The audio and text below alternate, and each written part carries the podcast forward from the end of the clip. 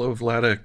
Thanks for joining our podcast today, and uh, look forward to interviewing you. Hi, Vaughn. Thanks so much for having me here.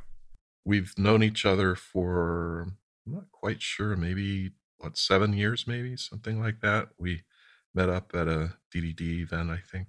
Yeah, DDD Europe, the first one. Yeah, okay. And um, so, and I've run into you other places. And I think the last time we saw each other was at the very last O'Reilly conference ever, maybe, right? And, and we didn't know it was going to be the last conference ever because, uh, well, we were having fun. I thought it was well attended. And then the lockdown, right? About Yeah. a few weeks later. So, anyway, we've we've been distant but staying in touch and I contacted you I think shortly after um, I signed the signature series and asked you if you'd like to write a book and I was amazed, you know, very happy that you decided to. Yeah, it was after O'Reilly conference at New York City. The next one I attended was DDD Europe in Amsterdam, and actually there I present did, did a presentation about coupling. And right after it, Rebecca Wirfs-Brock told me you have to write a book about it. So I jumped on this opportunity. So, um, and I, I just want to mention too that Vladik has uh, a book with O'Reilly that is um, on domain driven design. I apologize for not having the title uh, in my head right now, but what is the title, Vladek? yeah, it's uh, Learning Domain Driven Design, and it's a book for DDD white belts for people new to domain driven design and just making their first steps. Cool. So it's sort of maybe like my distilled book, uh, a little bit kind of flavor, um, trying to get people up to speed um, Yeah. as quickly as possible. So that's another book people should uh, look at when they want to do that. Yeah, I- didn't want to compete with the with distilled book. It's somewhere in between between distilled and the red one. It's a bit Oh, okay. longer than distilled, but still shorter Okay. than the red one. Yeah. So you've just finished uh, edits and maybe close to production with the second edition of that book, right? So you added Yeah. some content. Yeah, yeah, right. Well, anything uh, to help people understand this uh, fantastic way of developing software with DDD is is quite welcome. So, you know, when we spoke, you about the book under my series, you came up with this idea of um, which you had already spoken about on the subject of coupling, and of course, probably you know an experienced developer the first thing they might think of is of course you know loose coupling but high cohesion right and and that's just sort of a thing but do we need a whole book on coupling yeah, that, that's a great question. And actually, day after I signed the contract for the book, I was chatting with my colleagues at work and told them about it. And one of them, like raising his eyebrows and saying, "Okay, so a whole book just on coupling. So do you need more than one page to say that coupling is bad but cohesion is good?" yeah, And- it's a standard comeback but but actually what i find is that a lot of people they know that that little slogan but they don't really know how to achieve it Yeah, yeah. And that's the reason I'm writing this book to to try and change our way of thinking about coupling from this simplistic model of like coupling is bad to a bit more elaborate one. Uh, one which would which would allow us to analyze the different dimensions and different types of coupling and how they're affecting software and instead of fighting it accept that coupling is a fundamental part of system design. Like coupling, the word itself com- comes from Latin, capulare, if I'm not mistaken, and it mean- means connecting things. So, in a sense, coupling is everywhere. You cannot make a system without coupling. So, the, the goal of this book is to introduce the reader to different ways of looking at coupling and evaluating it and instead of just trying blindly to eliminate coupling as an absolute evil, instead balance it, its forces to design modular software. And actually, not long ago, when this microservices hype started, many companies, and by the way, myself included, made so much mess trying to decompose like a monolithic system into those tiny microservices that are decoupled, and I'm showing air quotes here, and trying to design a system where each microservice can be evolved and implemented independently. But in the end, all those efforts led to distributed monoliths, like way more coupling that the original system had. And that was the motivation for this research. It started by how do we do microservices right? But then I said, hey, coupling is way more interesting than microservices. it's more fundamental aspect of software design. It's more interesting. Yeah, so the goal of this book is to describe coupling in a more holistic way. The different dimensions of coupling how each one of them affects software design, and how do we differentiate between balanced coupling and unbalanced coupling, and how do we differentiate between essential coupling and accidental one.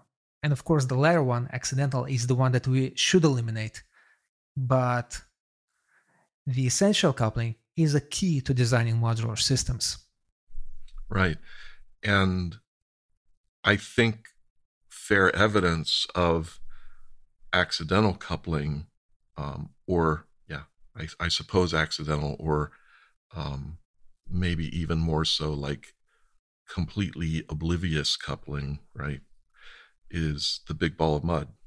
So you go into one of those older systems and things just reference, you know, and and uh, either hold copies or, or I should say um, references to other objects or um, you know you name it.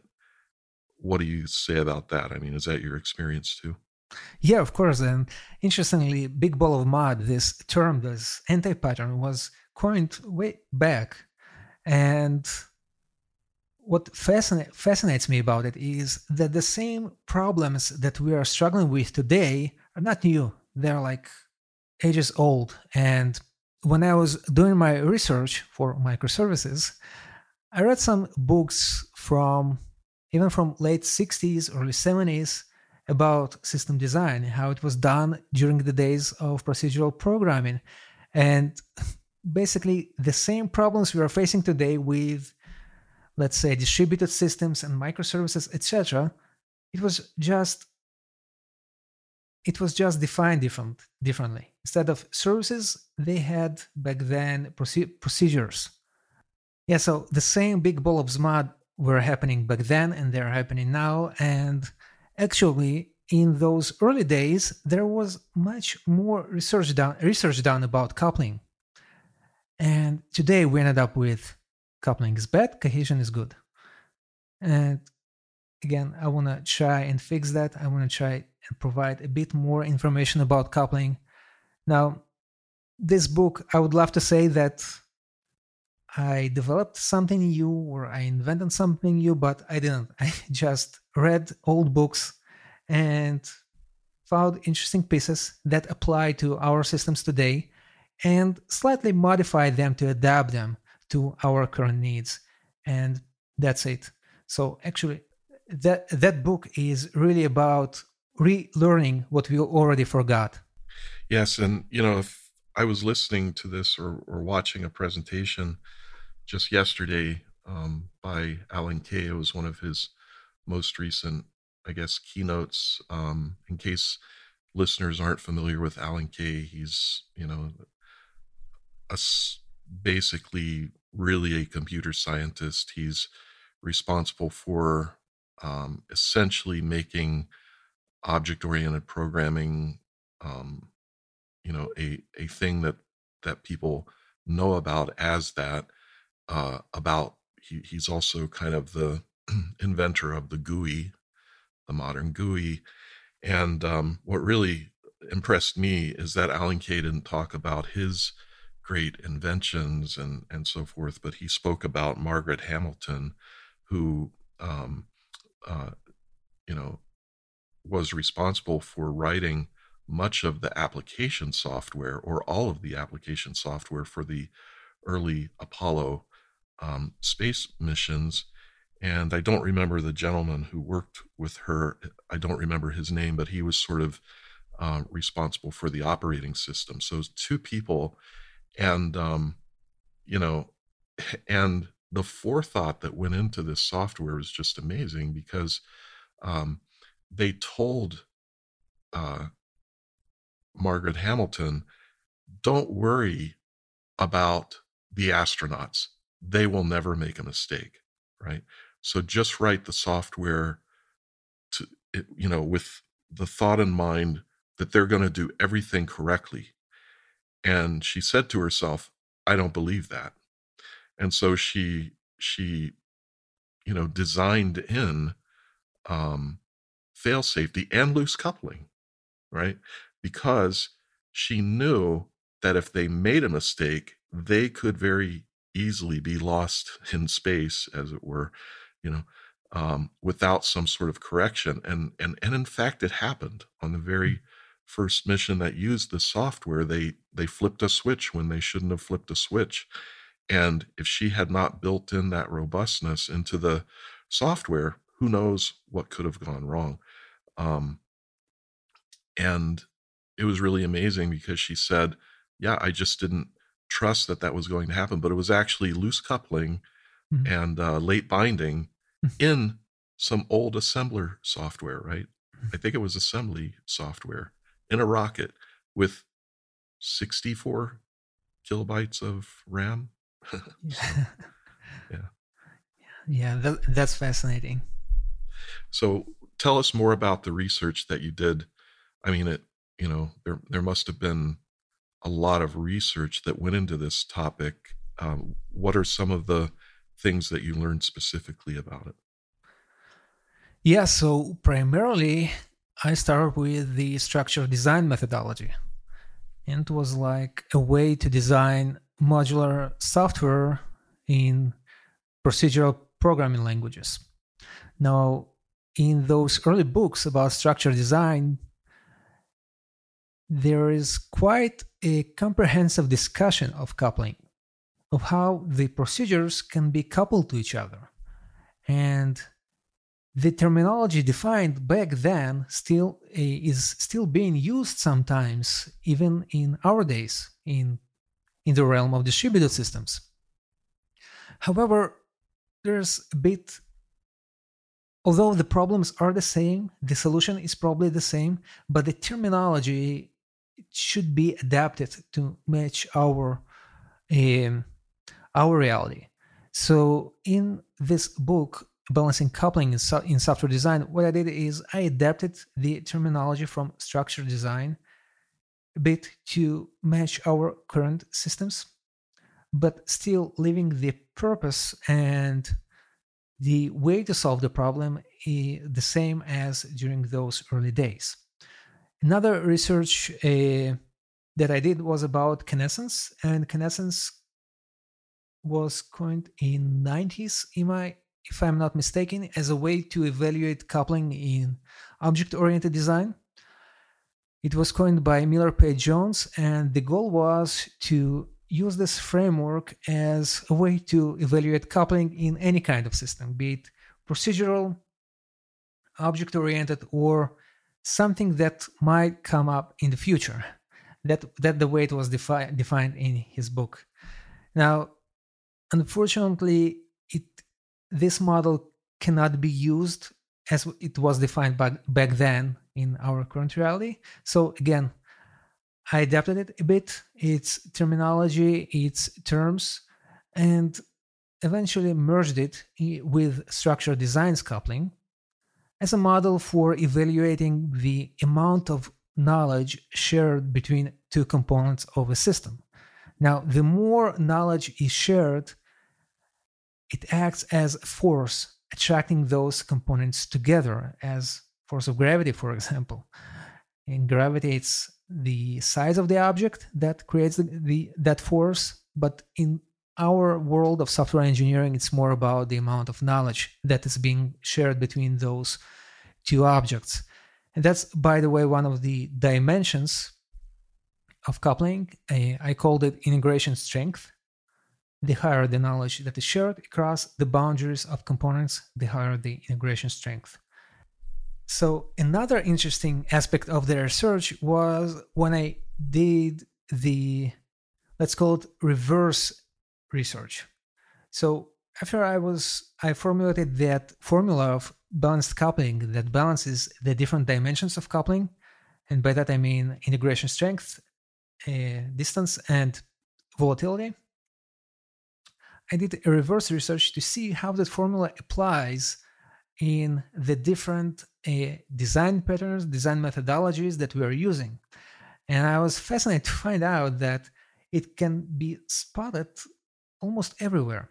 And the last three chapters of the book are actually discussing software design principles like solid principles, methodologies like domain driven design, for example, and even design patterns like classical design patterns. And there I want to show how that notion of balanced coupling is really implemented in each of those techniques. It's like really at the heart of software design. Yeah, it's very interesting. So, one thing that really caught my attention is this idea of integration strength. Um, since integration is a big part, I mean, it's almost everything in software today. Uh, I've spoken with companies recently where integration is just the biggest problem that they have to solve. So, can you give us sort of a concrete example of what integration strength is in a good sense and in a bad sense? Yeah, sure. Now, if I may, I will switch to our shared ubiquitous language of domain driven design to sure. give you an example. Okay. So let's say we have two bounded contexts and they're both of them are exposing their operational models. Now we know that it can be problematic because if that's a core subdomain and it changes, changes often, the model is going to evolve and it's going to affect the boundaries. So we are sharing too much knowledge. But on the other hand, we have the open host pattern, which may which says that instead of sharing your operational model, define the published language, the model which is intended for integrations, and it compresses the amount of knowledge you are exposing to uh, external components and it allows you both to evolve your bounded context without necessarily uh, affecting other components. And it also allows you to minimize the amount of knowledge that you are sharing. So in a sense you are lowering the integration strength between the bounded contexts. Now this notion can be applied at different levels it can be applied even between methods in a single class. Because let's say we have two methods and both of them are relying on the class's members like private variables. Now that means that both methods have quite some knowledge about the context they are working in. On the other hand we can go a bit more let's say, functional way, and instead of using that shared state, pass the information each method needs as an argument. So again, we're compressing the amount of knowledge shared between those two entities. In in this case, it's two methods in a class, but we can apply the same reasoning to classes, modules, services, or even systems. Good examples. Thank you.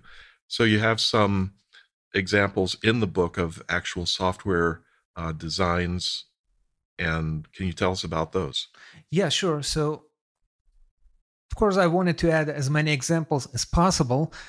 Now, most of them are based on my experience. In other words, mistakes I did in the past. The creative ways I found to experience coupling and how it can cripple your software. Now, what I hope to do as as the next project after we finish with the book is to do an online training for Pearson where we're going we, we're going to go through implementation of a game like a mobile game and distributed system and something which sounds totally unrelated like a bash script. And there i want to show how the same concepts apply as those different seemingly unrelated types of software.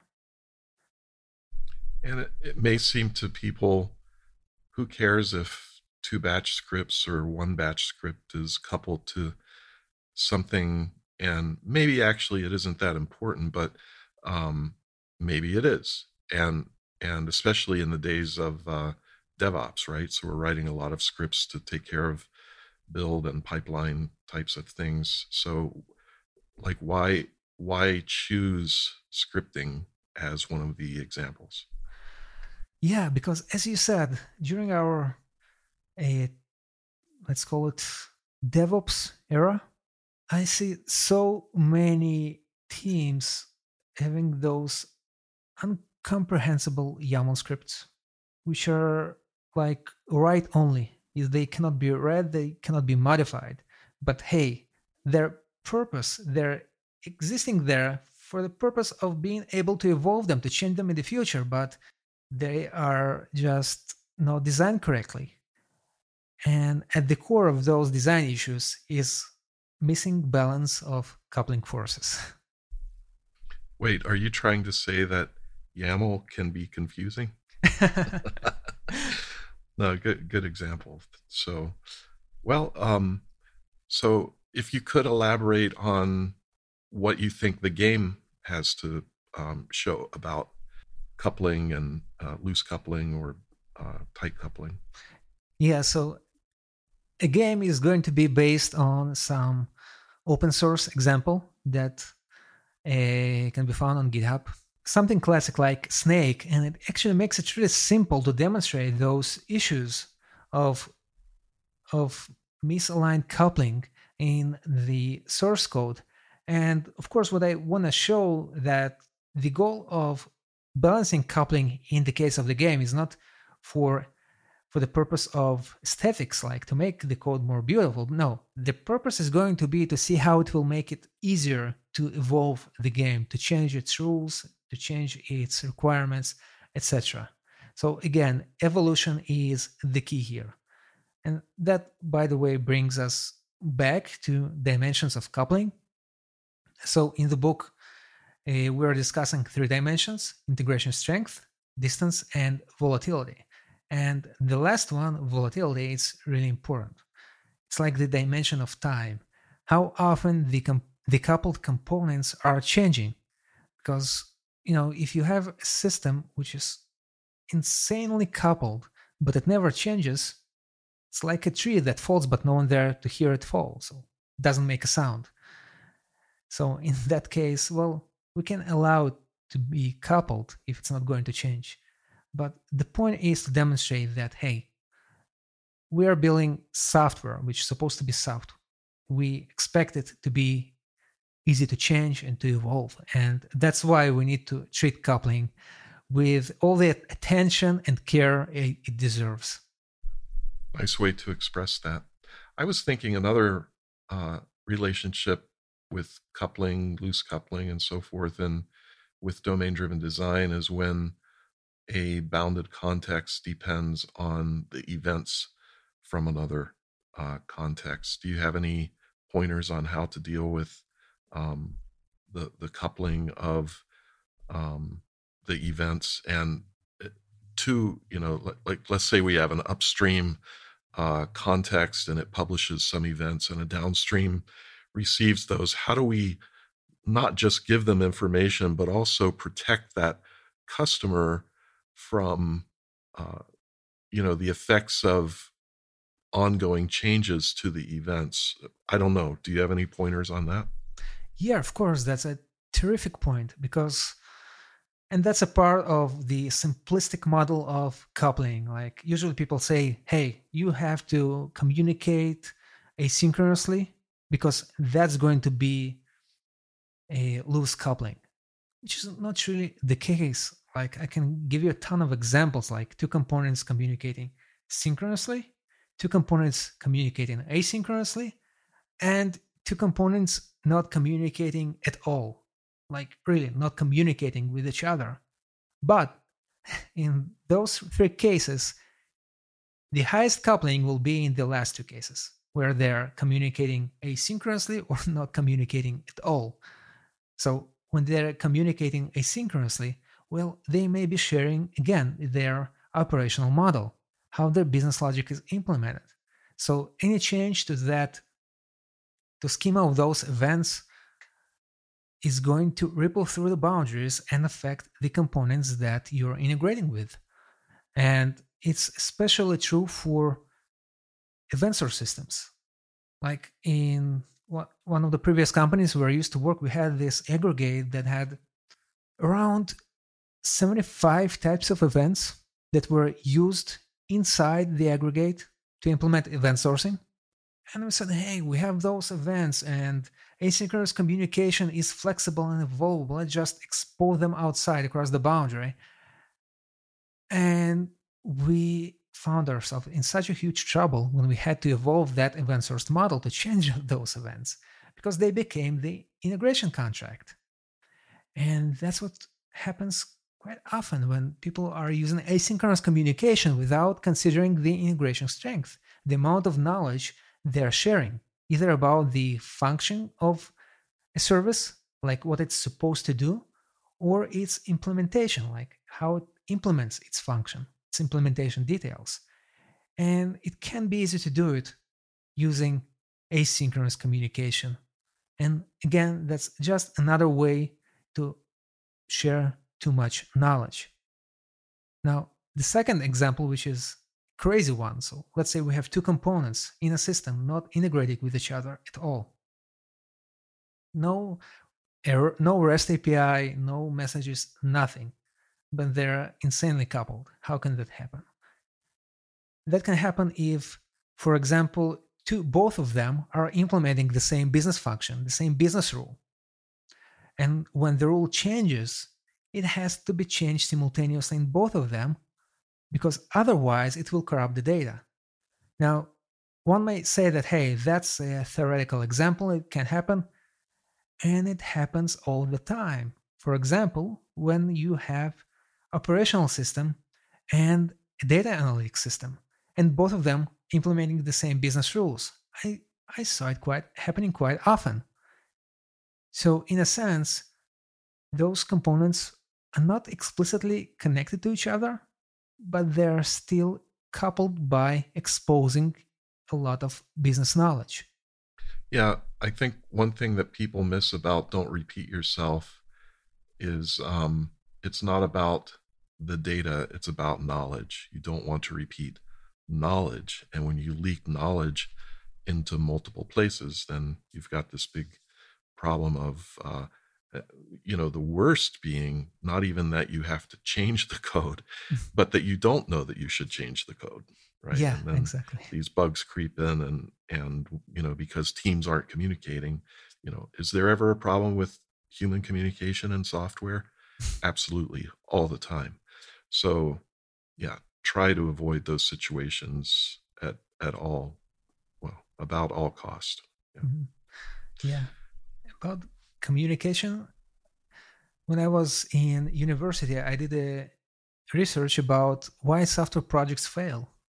Like there are different studies around this subject why so many projects are not delivered on time on budget or on value and like a vast majority of findings are all about communication it always has to do with communication either by communicating requirements or communicating the progress etc the common denominator is always communication. Very true. So, once again, Mel Conway, you know, isn't it unbelievable? I, I mean, about the same time that this this Apollo mission occurred, and we had this genius uh, woman, you know, looking after the astronauts, even when they everybody thought they would never make a mistake. Around that same time, I mean, it was probably just within months or years of that, a few years, um, you know, here's Mel Conway teaching everybody a lesson about communication and how it reflects into software and it's unavoidable mm-hmm. and if you and and i think what people don't get so many times is that they they just hear this you know um, well you know the communication structure will have a direct impact on your software design or your system design. And so they say something so simple like well that means if your organization has three teams working on the system then you'll have three subsystems. And actually, for domain driven design in the first place, that tends to be untrue because very readily one team can can have you know multiple subdomains uh, a la you know the bounded context reflecting them. And it, it's also overly simplified right? It's just that what we're talking about at this level is that people don't communicate to the the detriment of the system quality itself. And this is what I think Mel Conway doesn't get enough credit for.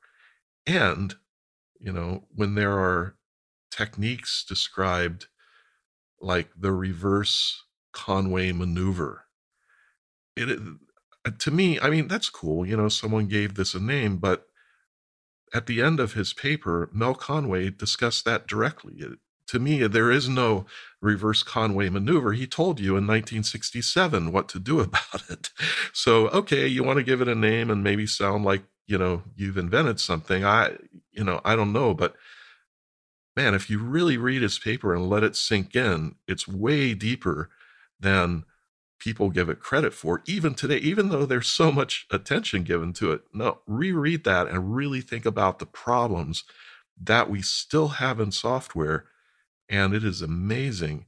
So, you know, like you said, go back to structural programming, procedural programming, right? And and uh, we learned so much from that what people would consider old and no good anymore. Yeah, yeah, definitely.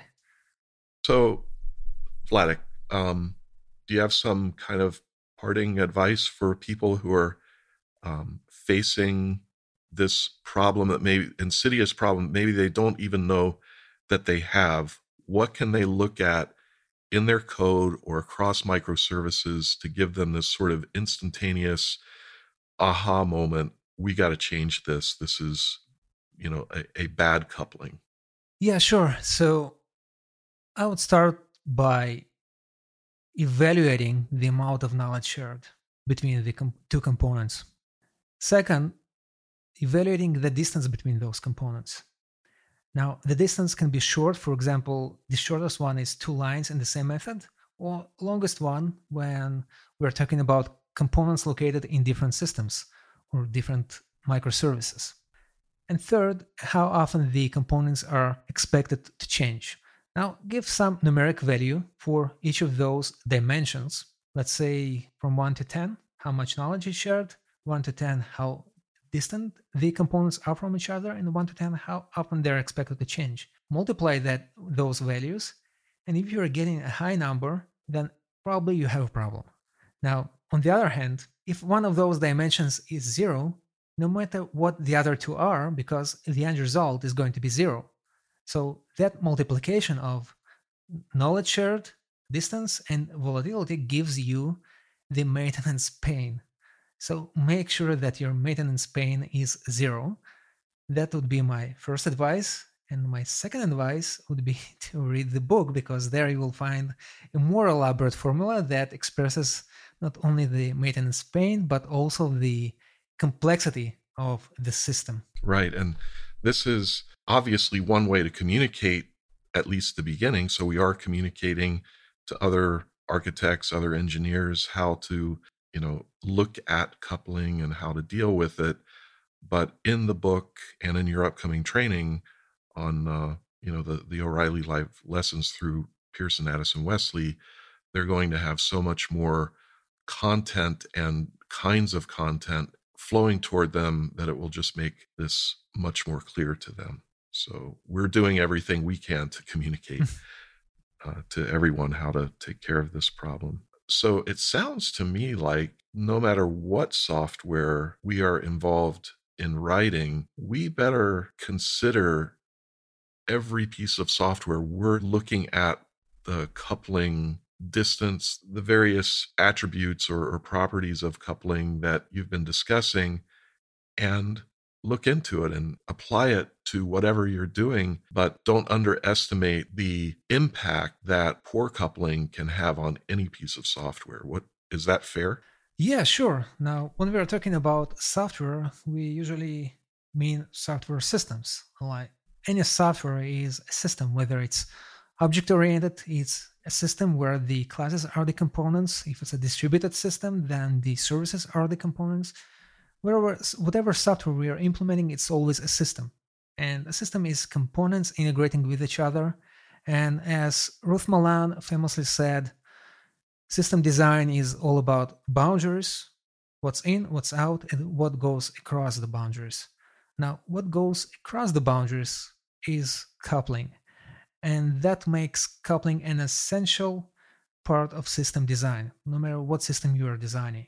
That's really good advice because it's it reminds me of um, this IMAX film that I saw years ago, and I don't remember the name of it, but um, it was like focusing on powers of 10, right? So you could look at some little tiny, you know, atom and then zoom out a power of 10 and see a different level of detail. And then if you keep zooming out powers of 10, you know, pretty soon you're at like this sort of, as far as we know, where the universe extends and, you know, no doubt further, but we just have no idea what's out there. But the point is, these powers of 10, if you apply them to software, it's very similar, right? So, two variables that are modified in a single method right next to each other can be representative of the kind of coupling that two um, subsystems and an entire large system, and let's say that they are microservices or even lambdas, right? Like uh, um, function as a service kind of thing and so you can really gain from this at every level. Is that fair? Yeah, of course. Yeah, definitely. And especially that example of lambdas and that poor naming, in my opinion, function as a service because people often take it quite literally and implementing a method as a service. And what you're getting is a lot of knowledge shared across big distances because those are different components. Each lambda is a component, and when they have to change, often you'll get a lot of maintenance pain. and actually, your example of an atom multiplied by 10, it's pretty close to the topic discussed in one of the uh, later chapters of the book called Fractal Geometry of Software Design. And in that chapter, I wanted to show that we have this way to evaluate coupling and we can use it at different levels. It's ubiquitous whether you're looking at a method, a class, a module system, or a collection of systems. The same rules of coupling apply everywhere. Well, I'm I'm glad we agree, and I have not read that chapter, so you know it, it is interesting the way that we uh, look at things. But it did when you said that previously and and the whole discussion kind of has reminded me of those scoping kinds of you know ways of of looking at things. So it's very powerful. I can't wait until people have the opportunity to read your book. It i think from what i can tell maybe you'll have uh, a published book what in maybe march of 2022 something like that yeah that that's the goal march of next year and yeah probably there are going to be an early release earlier for brave souls that want to read unedited draft. yeah. Well, there, yes, O'Reilly and uh, Pearson have you know some sort of partnership there, so we are able to get our books on the O'Reilly um, learning uh, system and as rough cuts. Now it depends. The our book was released on rough cuts after it had already gone through copy edits and so forth. Originally, my iDDD book was rough, you know, when they released it. So maybe they'll get your book in in that form, or maybe a bit later when it's quite clean. Who knows? I know that Learning Domain Driven Design was available as an early release, but I wanted to change the name to Embarrassing Release. yeah. Well, yeah.